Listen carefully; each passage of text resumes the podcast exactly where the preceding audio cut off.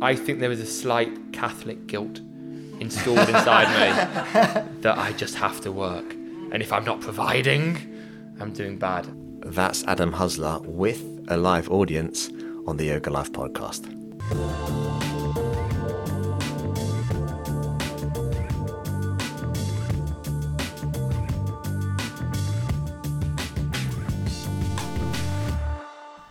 Hello and welcome to this special edition of the Yoga Life podcast with a live and alive studio audience. Before I get into that and give you the run-up and how it all went down, let me tell you about, do a little housekeeping, tell you about the next event I have. My retreat with Elisa is sold out, as you know, and the next event I have, which is half full, is Heels Overhead, the handstand workshop at Yoga Hub in Camden Court. So that is on May 25th, Saturday, 1 p.m. If you go onto my website, kevinboyoga.ie /events, is it a dash or a little hyphen thing, retreats, you'll be able to see it there. And just fill in a tiny little form, send it to me, and I'll get you sorted with your booking. So this was a special event, and I was nervous. Oh my God. I didn't sleep well the night before. Long story, personal stuff. Not a big deal, but anyway, I didn't sleep well the night before. And do you ever wake up in the morning and you think, oh my God, I'm struggling here. This is going to be a tough day, just because you just haven't slept. But you got to suck it up. You got to, put your best foot forward. So that Sunday, which was just gone, April 7th, we had 8 hours with Adam Husler, doing our teacher training, and then after that we had the podcast with the audience. I wasn't expecting many people to show up because I advertised it. I had 7 people drop out at the last minute, which is understandable on a Sunday evening. So I was expecting maybe 5 people. 20 people showed up, brought friends, and some people were like dressed up really nice as well. So I was a bit. You see, let me kind of break it down for you. Break it down. When I'm talking to somebody in a podcast, I'm already a bit nervous because, and they're a little bit nervous, maybe a bit on edge sometimes, and I'm looking at their face, because I'm trying to gauge in real time where they want to take the conversation, if I've maybe touched on something that they're not comfortable talking about. So I have all of that going on. I'm speaking while looking at them, trying to gauge where I want to take this. And then at the same time, next to me, I have people observing. And I want to make sure they feel engaged and they're enjoying it as well. And I'm taking the podcast in an interesting direction. So I felt quite overwhelmed, and I barely kept my shit together. You'll probably tell by listening to when you listen to this.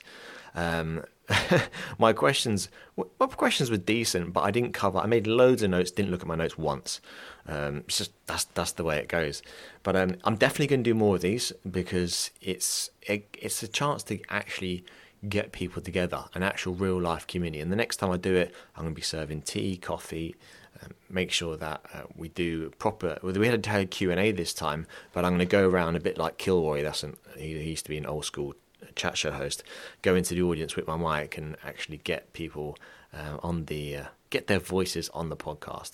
So yeah, but it was a great buzz. I mean, that's what these things are about, aren't they? Social media, podcasting should be an avenue to get people together in real life, and not as a replacement for real life get-togethers. So I really hope you enjoy this.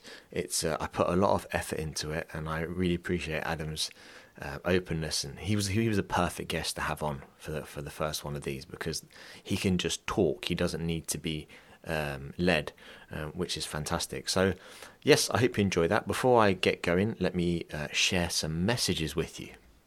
If you're a fan of wearing clothes, and you realise that general public nakedness is usually frowned upon, and you happen to be a man, or you know a man, then you can visit om.com.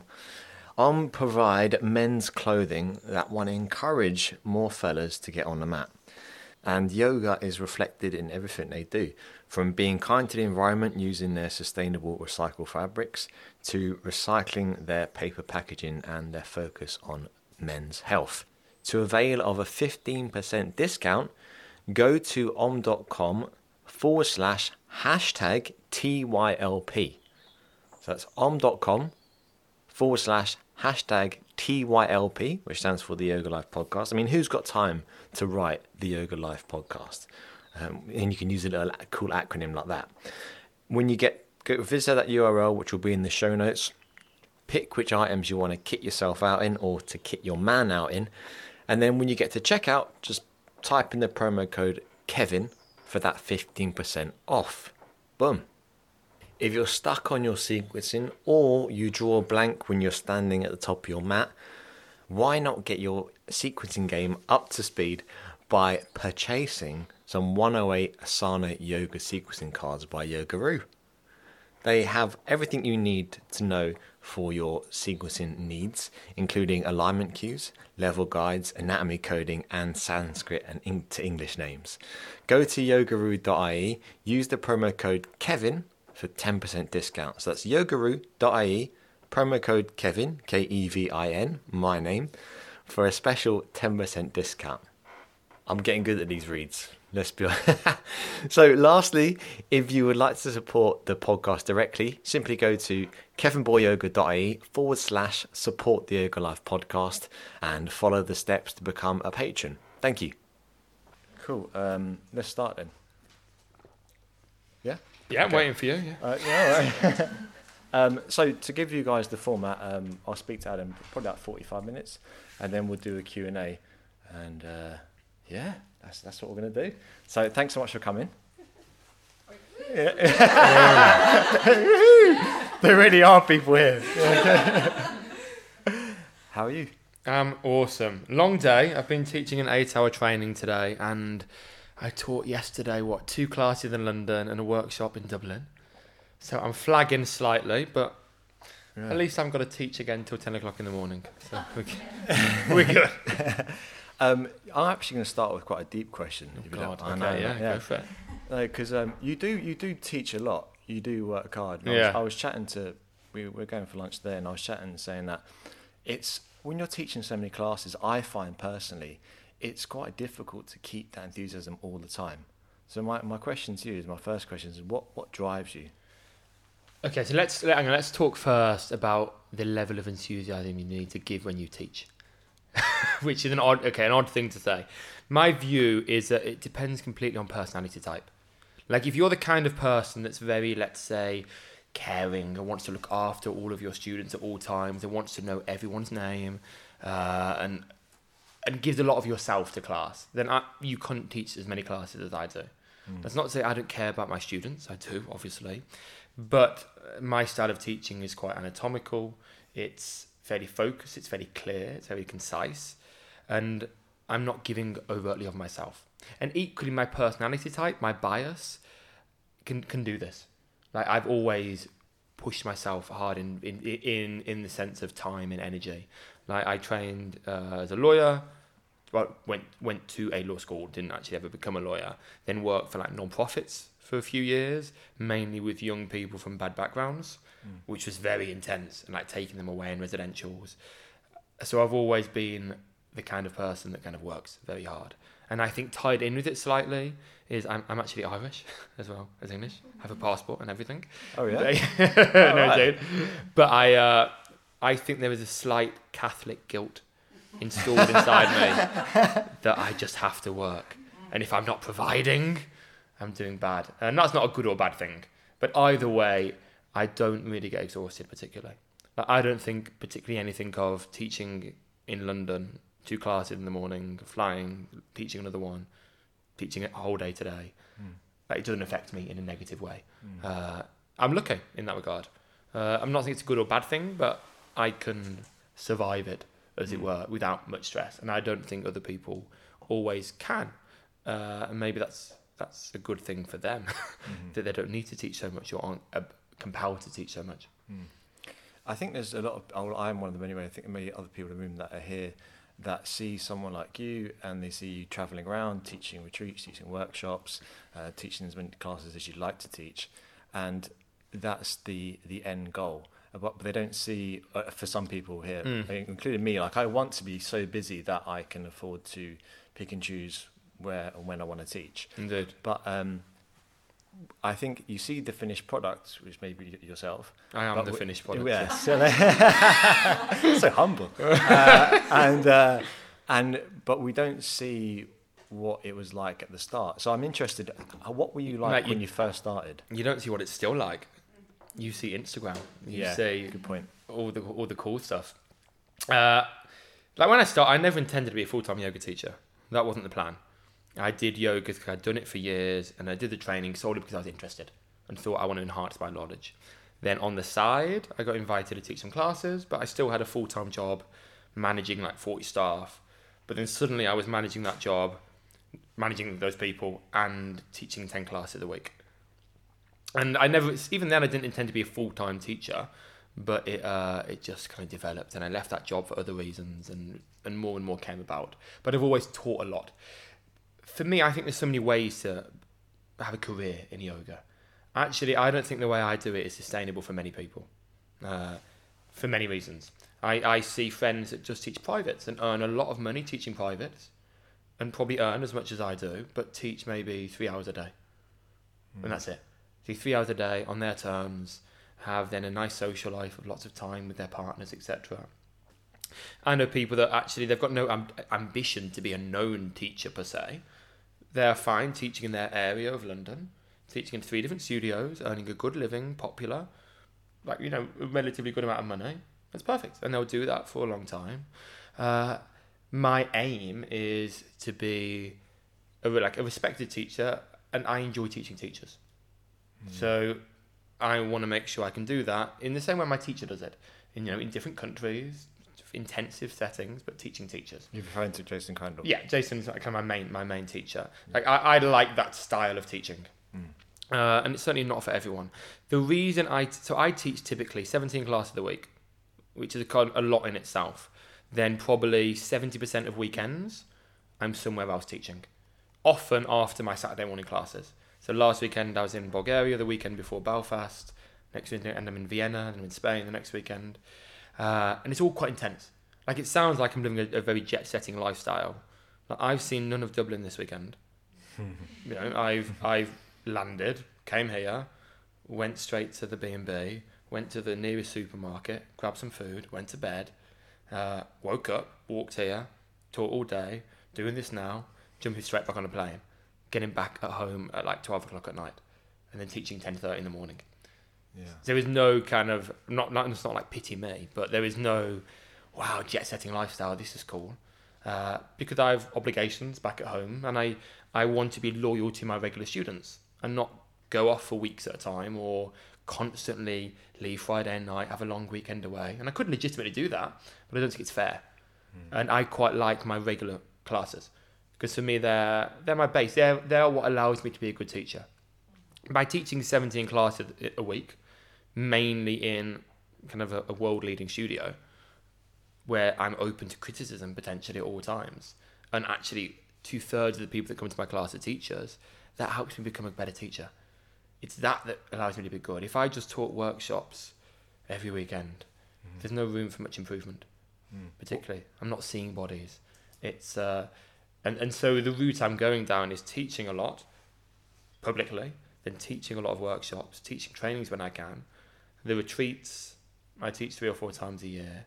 And it's pretty full on, but it's allowing me to both build reputation, but actually build skill as well.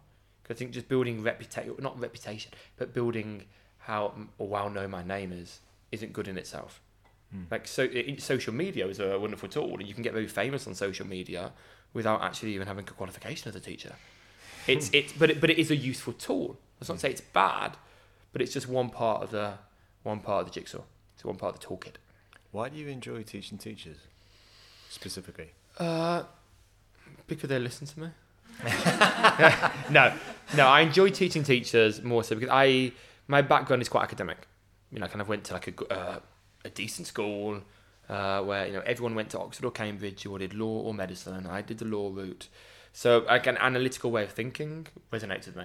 So I like to work out why. Why am I doing this? What is this pose meant to be doing? What's the rationale behind this pose? And so in doing that, I'm not going to do that with a beginner at yoga. Because what a beginner really needs is just, this is the architecture generally of Warrior 2. This is now Reverse Warrior. And I'm fine teaching beginners, but I would much rather work with people that want to get into the nuances of asana and yoga rather than from the baseline. Yeah, that makes sense. I mean, as you said, you studied law before, you have an analytical mindset, so you like being technical, and teachers like. And why? Yeah. Why is a big thing for me. Why are we doing this? Why are we doing it in that way? What's the rationale? Is it just because granddad said it? Or is it just because this is yoga law or yoga tradition? Actually, why is this pose good in that way? Actually, I want to talk about yoga law, because I was recently teaching at a studio. I don't know how much I can say anymore, because I got into a lot of trouble, basically, making a reference in a podcast that I made. But all I'll say is I taught in another studio. What's that? Not Yoga Hub. I taught in another studio, and I've forgotten my question. My question was... yes, yoga law. Yes. So I thought, okay, I want to physically assist people, because it shows, like, if I go up to somebody and physically assist them, I look like I'm in control of the room. Yeah. I'm not afraid to, like, put my hands on someone and do it in a confident way. And then I got a lot of people into trouble lately. So then you have your approach, which is don't touch anyone. It's not quite that bad. But this has made me rethink, like, why do we do certain things? And just because someone did it 100 years ago doesn't make it right now. Like slavery. So what? No, but we laugh, but I'm being serious. Like, we pick and choose. Like, the Mayans had great medicine, but the human sacrifice bit of... Yeah. We don't want that. We pick and choose tradition and all. Well, that's good. We smoked 100 years ago. There was slavery, and we yeah, I don't like the fact that we look back in time and say, oh, well, that's tradition. There are so many bad traditions that we've got rid of for good reason. So I think we should always be asking why, not just because dogma. So what? I was going to say, what is yoga law? How would you define that? So it's kind of a loose term. What I mean when I say yoga law is, this is the way we do things. Don't question it. In Downward Dog, we do this. End of story. We have to do shoulder stand at the end of class. Shoulder stand is good for you because it does this. I don't really like that. Okay. Just because granddad said it. Yoga asana, let's say the Ashtanga system or the Iyengar system, it's not that old. It's old, but it's not that old. And a lot of the postures were created 80 years ago, let's say, or variations of. And there's a little bit more to it than that. And yoga's wonderful. The yoga tradition is wonderful in a sense, in the spiritual tradition. But when asanas were formed, it was based on an understanding of the body at that time. We now understand the body more. Like, we now have MRI machines to add to our wisdom. So that's not to take anything away from yoga history, but I think we should always be looking at things with the information that we have. Like smoking. We now know smoking is bad for you because we've researched it. And we've stopped doing it so much, at least. So I think we always need to look at things with fresh eyes. And like the whole adjusting thing and the touching, no, I'm not against adjustments per se. I think adjustments sometimes are one of the comfort blankets that teachers use to kind of shield themselves. I think one is music, one is adjusting all the time, and one is actually practicing while teaching and having a mat in the front of the room actually doing it. I think they're common comfort blankets. And my view is that everyone's body is so different. I've been doing some work recently with Tom Myers, who does kind of myofascia stuff, etc., and body reading. He's a wonderful man. The anatomy training system he's created. And just working with him, like, we're doing a training with him, and we're all kind of semi-naked, looking at bodies and differences in bodies, etc. And there's just so much going on in everyone's bodies that we can't really appreciate. So who am I to say, I know what you should look like in this pose? I'm going to use my strength and put you into that shape. No, I don't like that. I would much rather someone build their own strength, build their own movement, so that they can explore the pose on their own terms as part of this practice of self-inquiry. They can build strengths where they need it, they can open up where they need it, and they can explore the pose themselves. I'm all for giving slight directional feedback, a little bit of adjustments in downward dog, etc. But me using my force on them, I don't think is particularly good for them or needed, actually. Like, if someone wants physical therapy, go and get a Thai yoga massage or a massage. But and equally, I think the whole touch thing, I think actually people haven't really consented to that. I can choose my intention when I touch someone is always there, but I can't choose how it's perceived. I think I said this in the last podcast. I can't choose how it's perceived. I don't know what's happened in someone's past, so far better to not go to that terrain and just give them a space where they can just have a practice without me getting involved with my lavender spray. Stick up behind them. When I did my 300 hour last year, I was shocked at the amount of people that were resistant to social media on the 300 hour. They would say, I'm really struggling to get workshops, to get classes, to get, and they would normally correspond or correlate to them not wanting to use social media or being afraid of it. Or maybe not even just not understanding it. And you're quite prolific on social media and you do it in quite a tasteful way. I mean, I know personally speaking, when I decided to be a yoga teacher, I looked at other male yoga teachers like Dylan Werner with covered in tattoos, suntans, doing one-hand handstands on a beach. And I thought, I live in Dublin. My plank is pretty good. I thought, I don't want to be whipping off my shirt and showing my pasty skin all the time, And so then I seen yourself and other UK-based teachers, and I thought, oh, this can be done in more like an urban way and more in a bit tongue-in-cheek. Like, I'm not the kind of person I don't have wisdom to drop every day. Going, live every day like it's your last. I'm not that. Sometimes I don't have anything necessarily helpful to say, and you then need to buy a quote book by Rumi. Just like copy and paste. Yes. My point is, like, I seen yourself and a couple of the Michael J. Wong as well, and seen what they were doing on social media and realised how it can be used to in a constructive way, and you can get. I mean, since I started using social media regularly, it's made a massive difference to my success as a yoga teacher. My question to you is, do you? Firstly, what's your views on social media as to use as a yoga teacher? Yeah. Is there a second part? Yeah, and secondly is, how do you maintain your mental health? Because I find myself sorry, mate. Gin and tonics. Yeah, I know this is a big one. The thing is, I've been so careful about what I say on social media. Like, I don't want to seem like I want people to feel sorry for me, but I do find myself developing this kind of dull undercurrent of slight anxiety that I never had. I don't think I had before. In what way? In the way that people view you? In the way that I'm always like, I better post on my phone. I should share this moment on my phone. Because this is a wasted moment if I don't share. Okay. Yeah. And I find myself. I said to my missus, like, no bedroom, no, no phone in the bedroom at all. And now I have the phone in the bedroom. It's the first thing I look on at the morning, and I'm conscious about my own mental health. And I'm curious as to your view on social media and how you maintain mental health. Your sanity. Right. For me, social media is just a tool. That's all it is.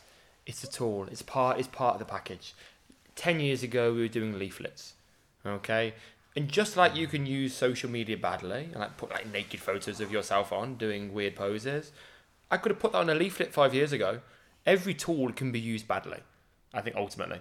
So I think there's nothing wrong with the tool. If you don't like the tool, don't use it. But don't moan that other people are using the tool. Often either the people that sometimes moaning are the people that often aren't working hard anyway, aren't teaching many classes, don't do any flyering, don't do anything to get their name out. Nothing. But they just expect workshops to appear. That's not the real world, is it? You need people to find out about you. You don't need to use social media. Like, one of my friends, Adam Hock, he's on Facebook, barely. He has no Instagram. He's come here. He's a great teacher. He has a good newsletter. He spends time recording podcasts and recording his classes and sharing that. There's other ways to do it, but social media is just one way. And I've always used it. And I don't think social media makes you a good teacher. You can be prolific on social media and be a bad teacher. You know, I know some people that have like the most incredible practice because they're an ex-gymnast, they're good looking, and to look at them, they're like an international teacher. Actually, they assist in a studio and their international teaching is teaching a retreat once. But if you look at their social media, it's international yoga teacher. So you can use it badly, but I think it's up to students and studios to look into the people. I don't think anyone's ever booked me thinking, oh, he looks good in that pose. He'll do an amazing 3 workshops for us. I think, be like, okay, captured attention. Who is he? Okay, looking down his feed. I can see he's about a little bit. I can see he's teaching some big events. Click on the link. Oh, his website. What's his background? What's his training? Where did he teach? Oh, he teaches Tri Yoga. That's a really respected studio. He can't be that bad a teacher. Mm-hmm. And I think studios read into it. And I think, you know, students read into it. Mm-hmm. But just putting yourself out there in a way that has integrity is not a bad thing. But it's you use it as an extension for teaching, because I noticed some of your posts will be where they refer to alignment or anatomy or something like this. Instead of it just being a tool to simply capture, you're not doing it just to get attention. You're actually doing it to extend. Because someone said to me yesterday, actually, that how you, after the workshop, like, oh, how Adam is in real life is exactly how he is on social media. Oh, perfect. That's good. That's good marketing then. Awesome. Vicky said that. And I thought, that's it, isn't it? Because if I seen someone who was like over sexualizing themselves, I'm not, you know, male or female, and then I don't think that would make me think, okay, I'm going to go to their teacher training because they stick their bum in the air or whatever. Occasionally that, I mean, no, okay, that's never, oh no, dig upwards. But for you, for example, it could be like having your shirt off, not having your shirt off. It's like, what are you trying to? So, well, for me, it's, I want people to see my social media and I want to come to my class or a retreat with me or come to a training with me. One reason is because that's what I enjoy and that's what I do. I'm a yoga teacher. Part of it is financial. I want to be successful, and that means I need people to come to the things that I do in exchange for money. So, so part of it is that as well. But that's what I want. I'm not trying to be famous. I'm not trying to get sponsorship deals. But occasionally, if someone says to me, "Oh, would you like some vitamins?" and we'll pay you to do a photo with them, I'm like, "Well, I take vitamins anyway, so why not?" Mm. But if someone says to me, "Would you like these new leggings that we've created that are colourful and we'll give you some money?" I'm like, no, because I don't wear them. It's irrelevant to me. So you can monetize it slightly, but I try and monetize it, if ever, in a way that actually is legitimately things that are part of my life. In terms of how I share my life on social media, I'm awful at taking photos. As in, I don't want to be going to every class and every workshop being like, "Let's quick photo, guys, group photo. Here's me doing this. Here's me doing that." Do a quick photo. I couldn't do it. It would stress me out. So when I take almost all the photos on my social media are photo shoots, where I've either paid a photographer to be with me for like 3 hours and just kind of walk down a flat, or like it's been actually a photo shoot for a brand of some kind, or it's been someone in an event taking photos of me, and I just put them on a Dropbox and I just pluck them out in random orders. But very rarely is it that I've stopped someone at some point in normal life and said, "Please take a photo of me." part of it is because of the quality of the photo, and part of it is just I don't want that to be part of my life. Yeah, not every single day. Like I've taken no photos while I've been here. Yeah. Particularly, I did it on Instagram story. But I've taken no photos of like, "Oh, quick, take it." You know, I've done none of that. I couldn't live a life like that. It would stress me out. You bank them up. You have them in banks. So like you have. Yeah, this is it's all on Dropbox. And even actually, when I go to the most flamboyant, like amazing locations, I just forget. It's just not on my radar. My focus is just teaching and eating. Yeah. I like they're like top of my priority list, and like photos just don't come. And actually, I always, even now, like in my bag, there's a GoPro and a camera. That I tell myself I might use, but never. Like the camera for about a year was just some elaborate hipster necklace that I wore, and it's never got turned on. It was just this retro, cool-looking like Fuji that was just around my neck. But yeah, so that's how I let it interact with my life. I don't let it get into my life. Like very rarely will you see actually on social media a photo of me and living a normal life. Like it's not a day-to-day diary. Stories are a bit different, but even then I can't be like, here's me doing this. That stresses me out. It's more, it's more like sharing stuff that's coming up in my life rather than, unless it's a particular event where I can do a few very easily of me in this amazing location, and then I might do a few. But the idea of just living through my phone is horrific to me, and I think it comes down to, I think, where you find happiness and satisfaction, intrinsic or extrinsic. Like whether you're finding it from the things you do, which would be intrinsic, like the teaching yoga or other things like playing my little drum thing that I've got or taking photos. That's kind of, for me, that intrinsic happiness is finding joy from the things that you do. So you're kind of in control of your happiness. It's trying to find happiness from extrinsic values is me saying, I'm going to play my drum, but while I film it, because I want you to be approving of me playing my drum. And I think that's where a lot of us go wrong. And the people that film their yoga practice, anyone on the podcast can't see me. I'm doing the little finger thing, like bunny ears that film their yoga practice. I can't understand why. Like I really can't understand why you'd film your yoga practice, because all I'd be doing if I was filming my yoga practice is thinking, where's the camera? Where is it? And it's just doing the right pose, or I fell out of that. Oh shit, maybe I should do it again. Or I finished my practice now, rather than being peaceful, let's just check the footage. It completely takes you away from the practice. I just wonder why. What does anyone get from seeing like a fast-forwarded version of your yoga practice every day? I really don't understand that, and I can't see any value in that. And for me, that's just, you're ending up in a situation where you're finding your happiness via external approval or what you think people will be thinking of you. And that's not a way to live a life. And that will fade. Yeah. And if you've spent 20 years doing that, you're going to end up very unhappy. Staying on this topic, I've experienced my first, I don't know what you'd call it, maybe trolling. People are trolling me. Ooh. Yeah, quite heavily actually in the last few days. In what way? What they're doing? Calling me a white supremacist. Yeah, that was me. I thought it was just banter. So I did a podcast last week with this chap who said something that's quite offensive. What did he say? Shall I say it? Yeah. He goes, oh fuck, I'm going to get in trouble again for it. He goes, okay, this is quoting him. So okay. I'm doing the bunny ears or whatever. Yeah. He said, if I wanted to, I'd get a fucking om tattooed on my nutsack and no one would stop me. Why is that offensive? That's weird. Why is that offensive? It's weird and painful. And then if they didn't like it, fuck them. And I said, okay, so where did I go from there? So when he said that, I thought, do I cut it out or do I leave it in? So I left it in. Yeah. Left it in. And people have messaged me going, this guy, me, has created a platform for typical... It was like, why thin, privileged, like...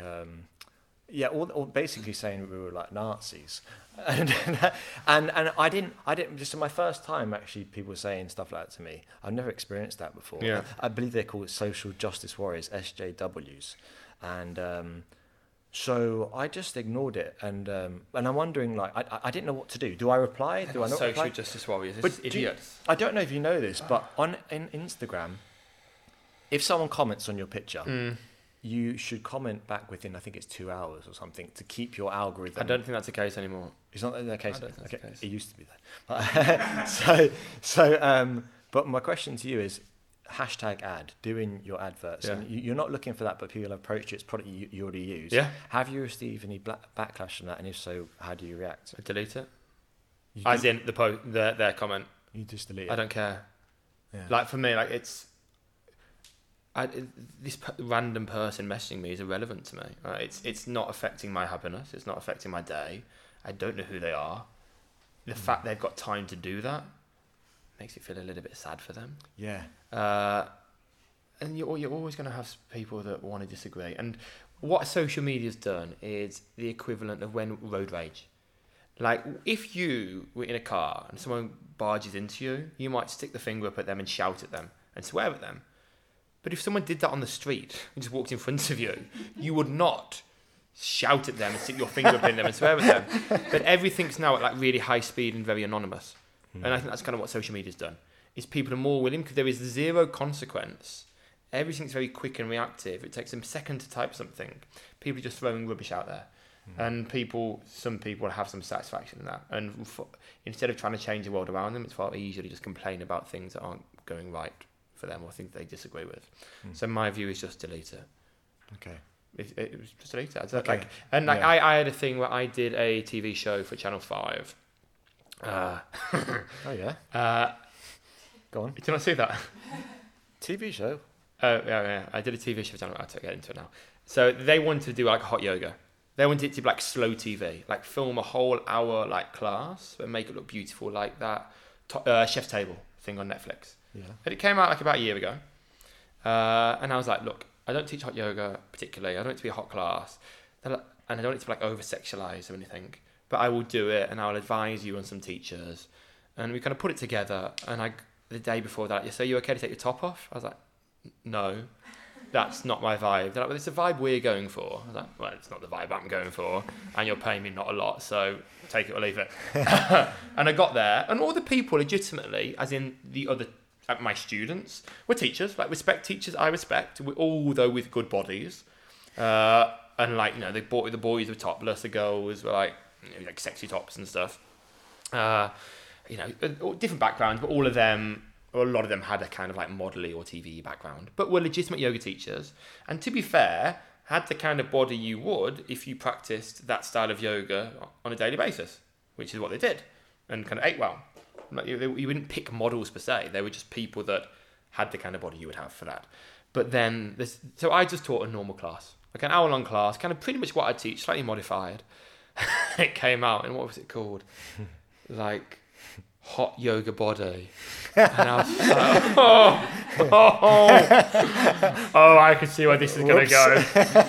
And they hadn't told me that. And then I was like, I don't want to watch it. Where was I? I was at Barbados at the time. I was like, don't want to watch it. I was like, Mom, can you watch it, please? I don't want to watch it. And I did watch it in the end, and a little bit of it at least. And you know, they edited it, so my jokes were like out of context. I was like, if you can't do this, you're clearly not spiritually pure. Oh no! And it was just like dry, and it just looked like I was legitimately saying that. And like the sequence was a little bit like off, like they cut and chopped a little bit, but it's like fine. And of course, I could quickly check Facebook. And not against me, but like on these yoga groups, like Facebook groups, people saying, oh, can you believe that? It's horrific. They're not real yogis. Yada, yada, yada, yada, yada. And I was like, do I get involved? Like, no. And I think it puts people off yoga.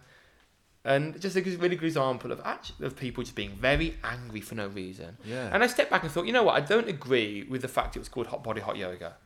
And it was a bit sexualized. There was like beads of sweat dripping at some point, like off breaths. And I was a bit like no, like, we don't need to see that. But at the same time, who's to say they're not proper yogis? These are people, all of which have practiced for more than 7 years, have a pretty regular practice. I taught a normal class that I would normally teach. They did everything to various levels. Why can't that be something that people watch? Like they look good doing it, as it were, but why can't that be something we legitimately watch? Why can't it be actually, that might get some people into yoga. And actually outside the yoga world, I got loads of really positive feedback. People are like, oh wow, I didn't even know yoga was that. Like in Birmingham, like the boxers being like, oh, I didn't even know yoga was that kind of hard. They just thought it was a town hall with your grandmas. I didn't know it, you know, I was, you know, at one point teaching from Pinchamayurasana and like talking to them. They're like, oh, I didn't know it could be that athletic. Mm. So actually, if what it needs is a show called Hot Body, Hot Yoga to get some people into yoga, wonderful. And they go to a class and they start off doing the hot stuff and then maybe they go on to other stuff. That's absolutely fine by me. But everyone wants to be so negative with things and bring it down. I'm like, what do they want? Do they want like a group of like on TV, a few people that can't do yoga? Arsing around, like throwing their arms in the air, doing everything wrong. Like that's obviously an extreme, but to have some people that are competent at something, doing something on TV, let's say, isn't a bad thing. I'm deviating a little bit now, but people I think are always going to have something to moan about. Mm-hmm. And my view is, if far better than moaning about something is to make change, is to okay, well you put something out there, you film something, mm-hmm. You put something out there, not on TV, but you do what you can to get more people involved. Mm.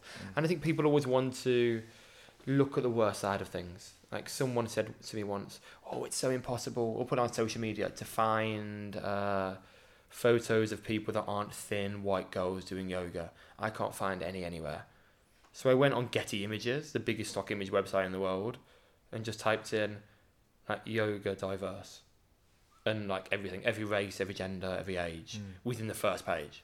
No, it's still a disproportionate amount of hot white females, but a hell of a lot of other stuff as well. And I said this to them, that, well, no, you had to type in diverse. You shouldn't have to type in diverse. So I just typed in yoga. I was like, okay, well, even if I type in yoga, still on the second page, there was lots of diversity. Mm. And it was never enough. It's like, well, no, but that's an old white man. Oh, God. Mm. Like, it was never perfect. Yeah. So I think that's not to say things shouldn't change. Things should change, and we should encourage more in that context diversity in yoga. But I think people always want to look at a slightly angle towards a negative. Yeah. And I think that's just media's fault for that. Yeah. On our love of negative news and things going wrong. Yeah. Yeah, and also, I mean, we get fed this information that we already read about, so we live in a bit of an echo chamber ourselves. Mm. That's why I like podcasting, but I've God knows how many hours of podcasts I've recorded, and I say one thing that is offensive, and I get quite a feral backlash. But yeah, I'm gonna... How many people follow your podcast? Loads. Okay. Hello. No, but like, no. How many? So it gets just over 1,000 listens, unique downloads a week. Well, that's okay. That's 1,000 people a week saying, "I really like what you do." Cheers.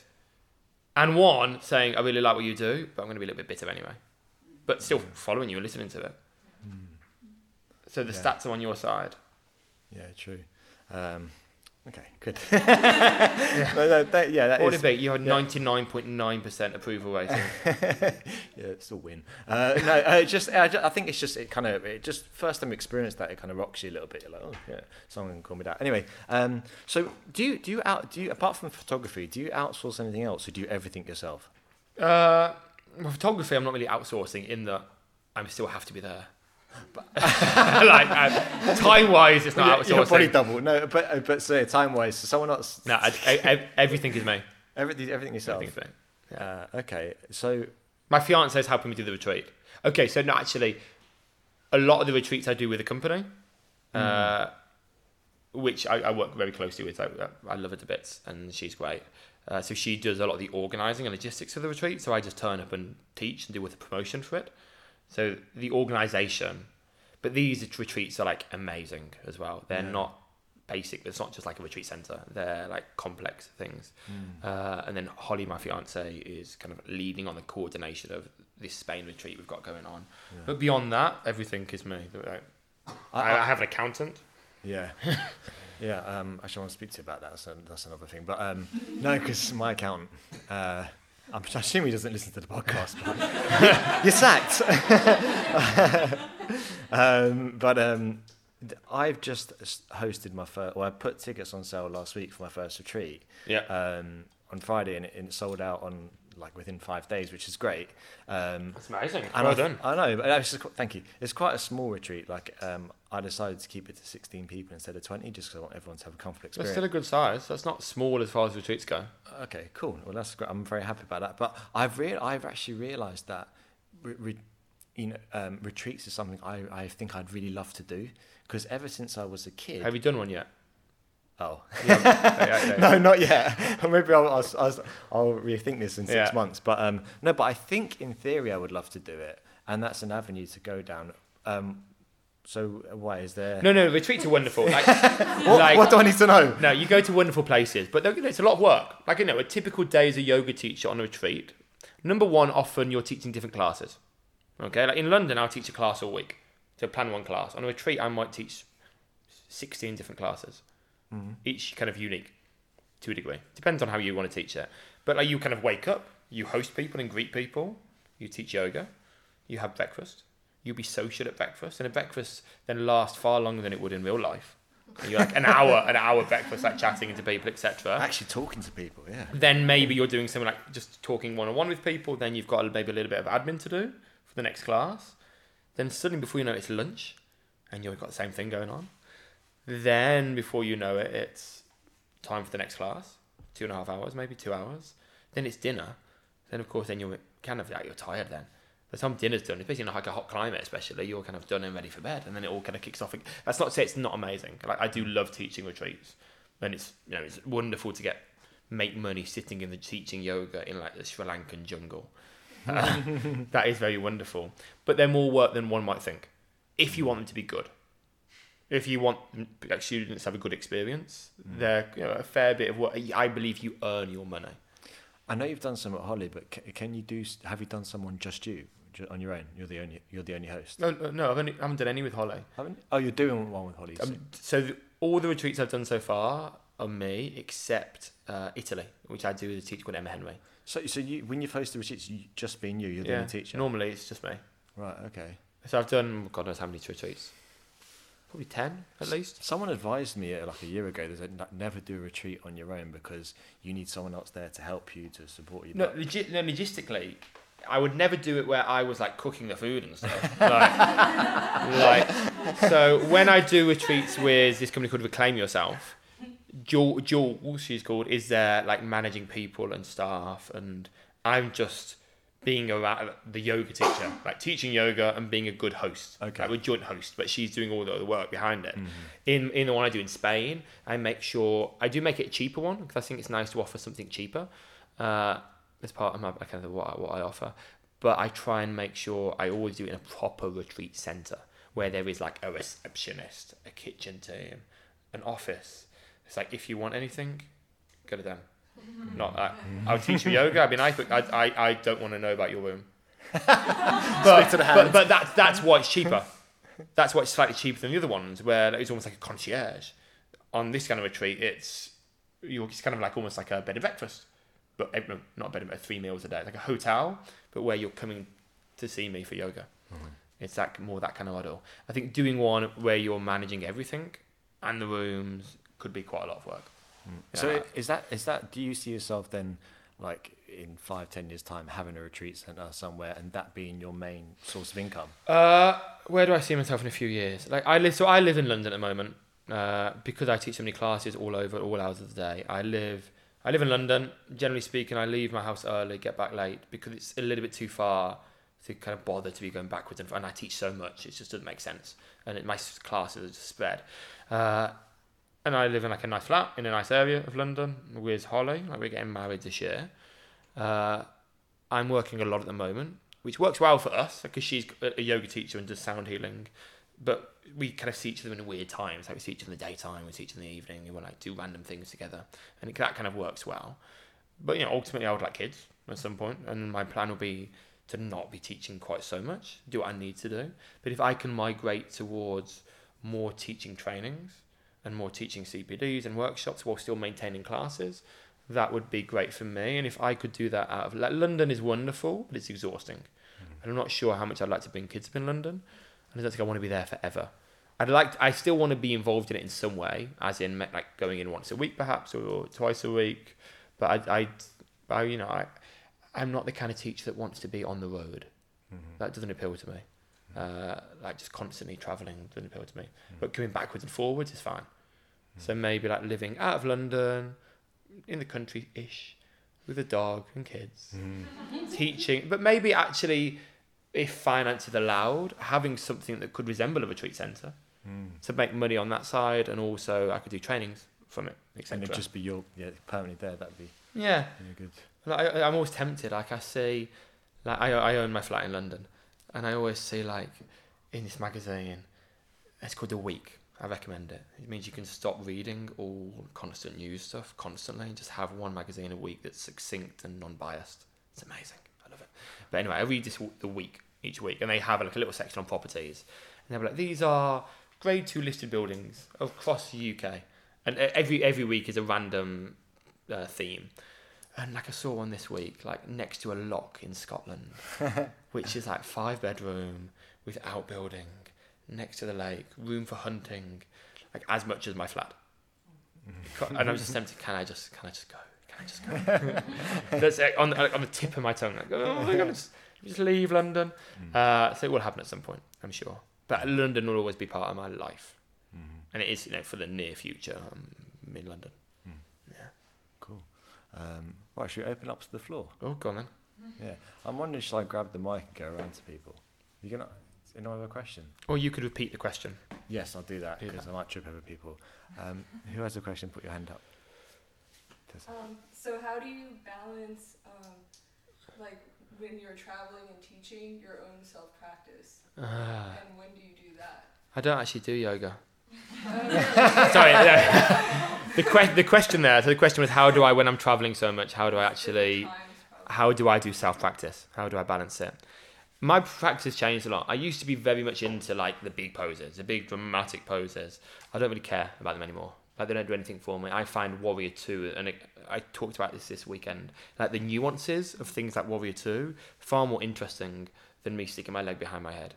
And due to years of focusing on flexibility, I started to notice lots of instability. So now, actually, instead of going to yoga classes, I like lift weights twice a week. That's perfect. So when I do my asana practice, it's often quite simple. It's just squeezing in between classes where I can. Maybe if I can squeeze in at home in the morning. It's not regular. It's not like I get up at 5 o'clock and I have my asana practice. It's just squeezing in what I can. And sometimes it's very functional.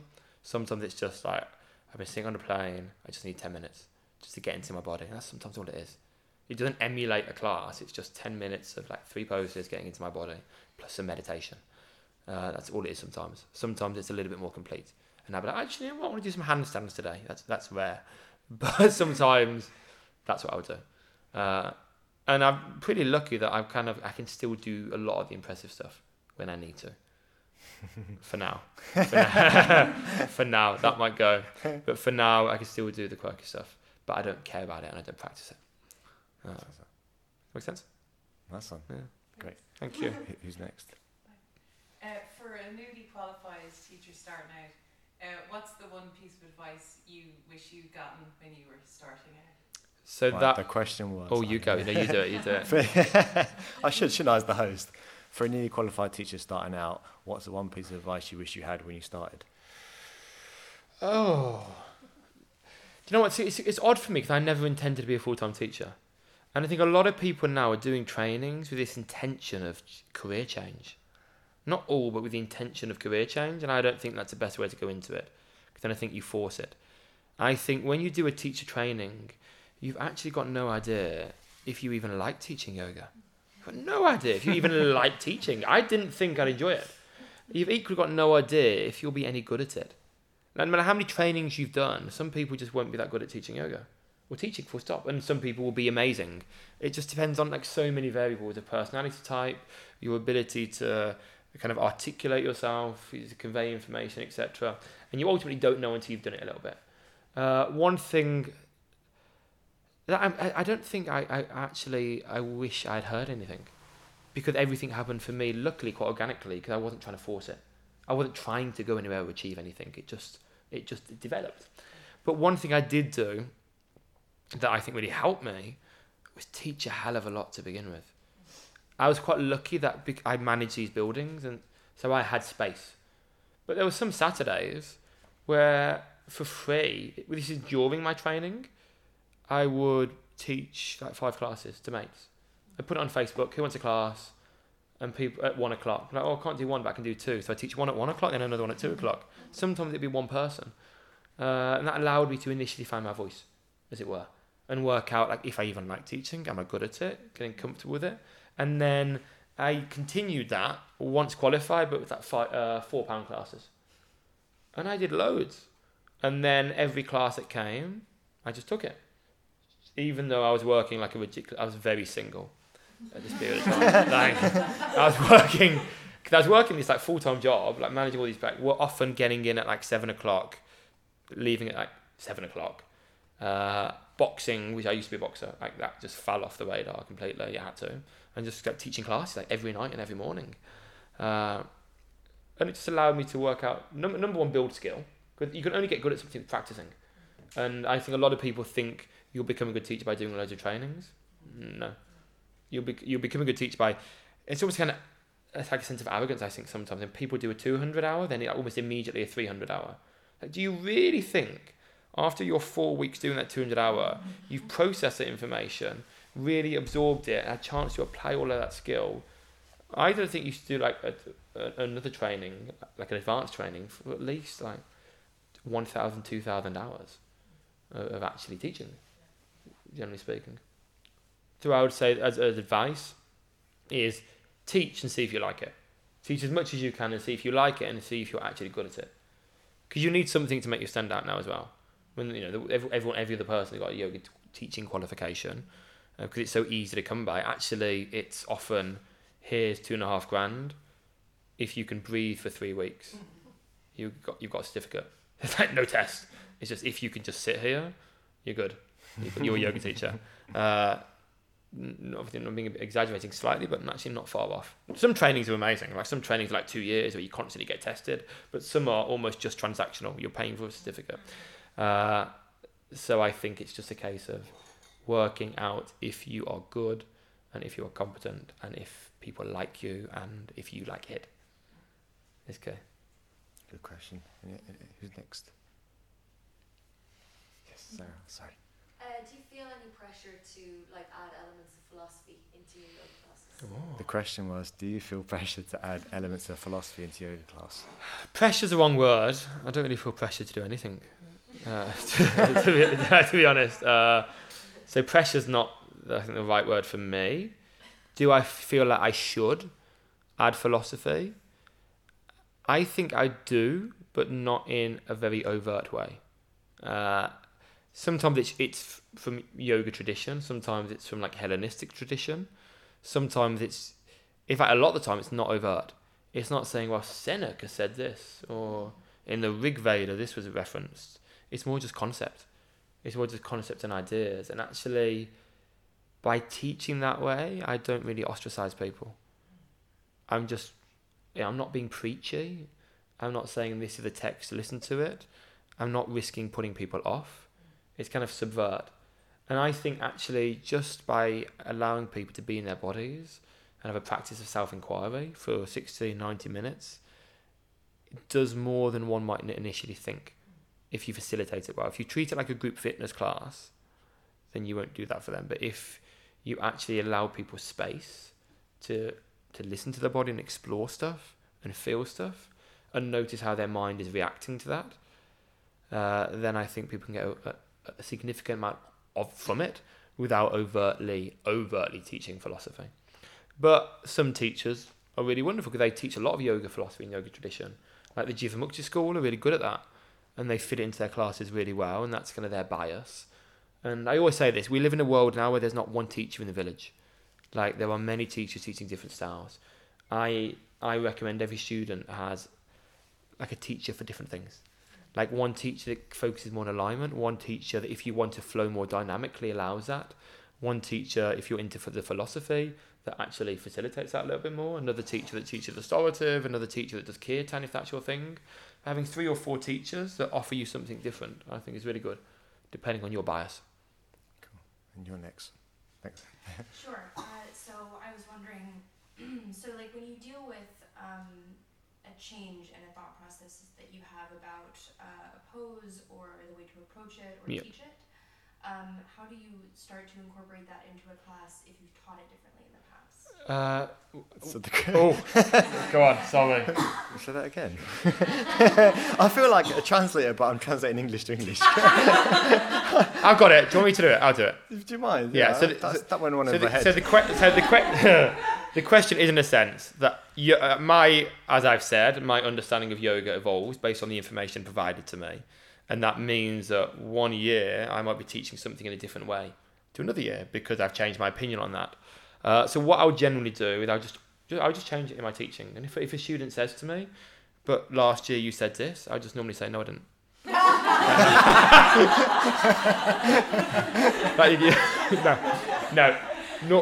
Normally kind of... I think it's just being honest, just being like, actually, I've learnt more stuff. Actually, I've changed my mind on this. I've had some information presented to me, or my teacher's worked with a spinal surgeon this year, so actually, I've changed my mind, and that's fine. I think that's a sign of a good teaching. Yeah. When you can be presented with new stuff and change your mind, that's a sign that you're actually trying to learn. It's dogma that kills us. when we do the same thing the same way forever, because that's the way the teacher said it, and end of story. So I'm not nervous when I say to teacher, oh, that thing I taught last year, yeah, I don't like it now. Because, but normally it's because X, Y, Z, because of this, because of that. And any student of mine is normally like, oh, fair enough. We'd probably come to the same conclusion. Mm. So yeah, so there's no like insecurity in that. I think we should always be evolving. And I hope that I continue to teach things in different ways. Oh, follow up question coming, yeah. So I guess I'm wondering, like, do you explain in class? Do you say sort of like, I've been teaching it this way, but I don't know. Okay, so the follow up question is then, do I really explain my change?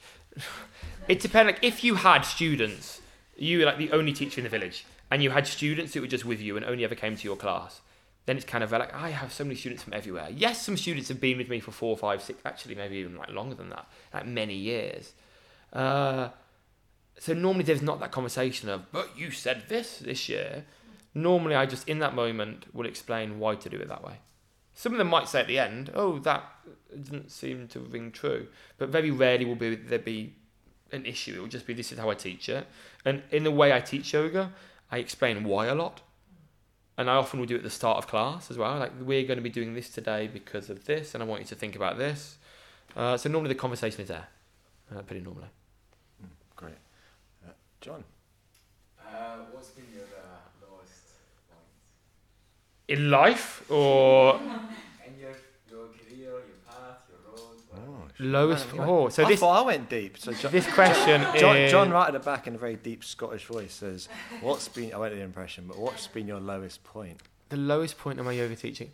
Lowest point in my practice career was this kind of a light-hearted one.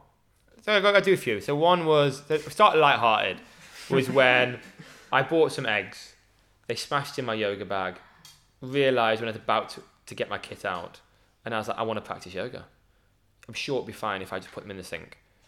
And then, like, this is the hot class. Like, 10 minutes in, I was like... just this rancid smell of egg just, like, spreading around the room. And at that time, it sounds awful, like, I was quite in shape. I was boxing. I was, like every day. Like, I was very in shape. Like, kind of young. And, like, I think I was good looking. And so I think I like to sound like being like, oh, it's the person next to me. Thinking, I can't think it's me. It must far too pretty. I think that was probably my mindset, like a 21-year-old idiot. Yeah. That was okay. That's a light-hearted one. In terms of low point teaching, I guess like lowest point was when I had like some stuff maybe 2 years ago. When like at a point where so yoga became my whole financials, like everything was now dependent on yoga, and my ability to make money and pay rent was dependent on yoga, like everything was. And I'll get into it, like I'm kind of over it as it were. In the space of like 3 months, I got attacked from behind. So this was, when was this? This was, I'll do the timeline. So I think January, like the 3rd, someone barged into me, like I was like, what are you doing, lads? Carried on walking, this is after class, and they like attacked me from behind, split my eye open, but then I went into like boxing mode. But then they kind of like scarpered. So I was like emotionally fine, it wasn't like I'd been violated, but my eye split open. Then 2 days later, my mate was like, I only did stitches. 2 days later, my mate was like, he came to class, like, oh, do you want, let's go for dinner. I was like, mate, it's like 9:00. I don't want to go for dinner. I want to go home. He had his motorbike.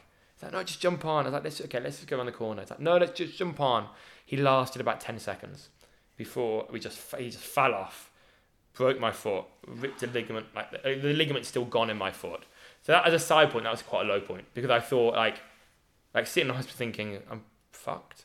Like, my mate has had a similar thing when he was much younger, and his foot is like a slab of meat now. I was like, oh God, I'm not going to be able to do yoga again at all. And they were going to operate, which would have fused my bones together. That was and because of what I did as a job, they were like, we're going to give you a chance.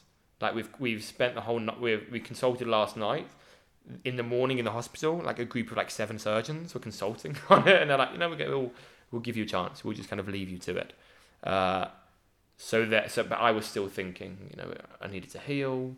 Like jumping back to Chaturanga was going to be like, how, like, because it's called the Lisfranc ligament. So even now, like, it hurts every day to some degree, but like, I thought like I'd never be able to do like a jump back to Chaturanga. Like, anything with my toes curled under, I legitimately wouldn't be able. So anything with my toes curled, I wouldn't be able to do in theory. And luckily, I saw an amazing physio, and it's kind of, and that's why I'm doing a lot of my strengthening work, so that my legs are really powerful, so that they take a lot of the load now. And that'll be with me forever, and it will probably get worse. But that was quite a low point, thinking like I won't be able to teach Vinyasa Yoga. Then after, in that same period, I just split with my ex. She'd taken my dog. That was a hard one. Well, she said she'd taken it, like, she didn't like steal it, but like she took the dog. But that was still in the process of like her coming back from Germany to get stuff, and that was still very live. The dog was upsetting. I get very attached to things.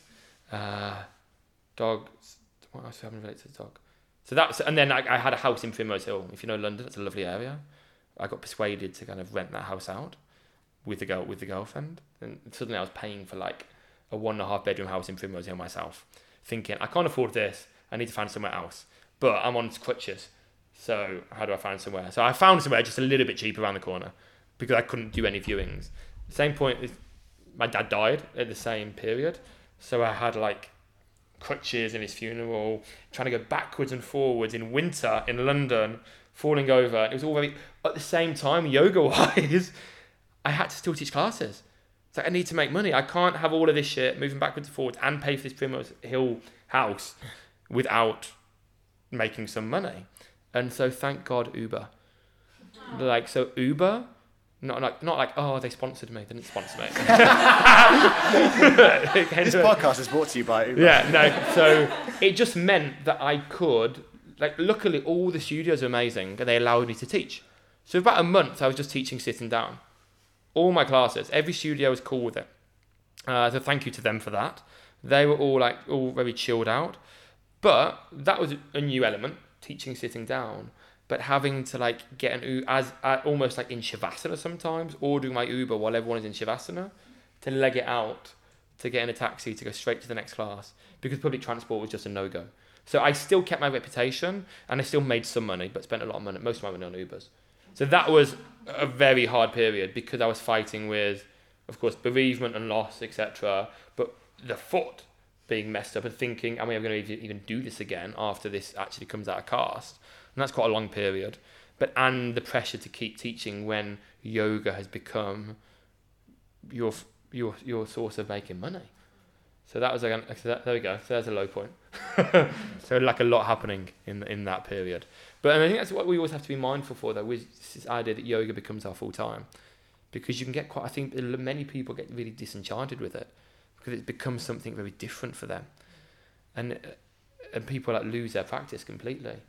And when I say lose practice, I don't mean the asana, I mean the actual practice of being a yogi. And I don't think being a yogi is just the whole mala beads, namaste stuff.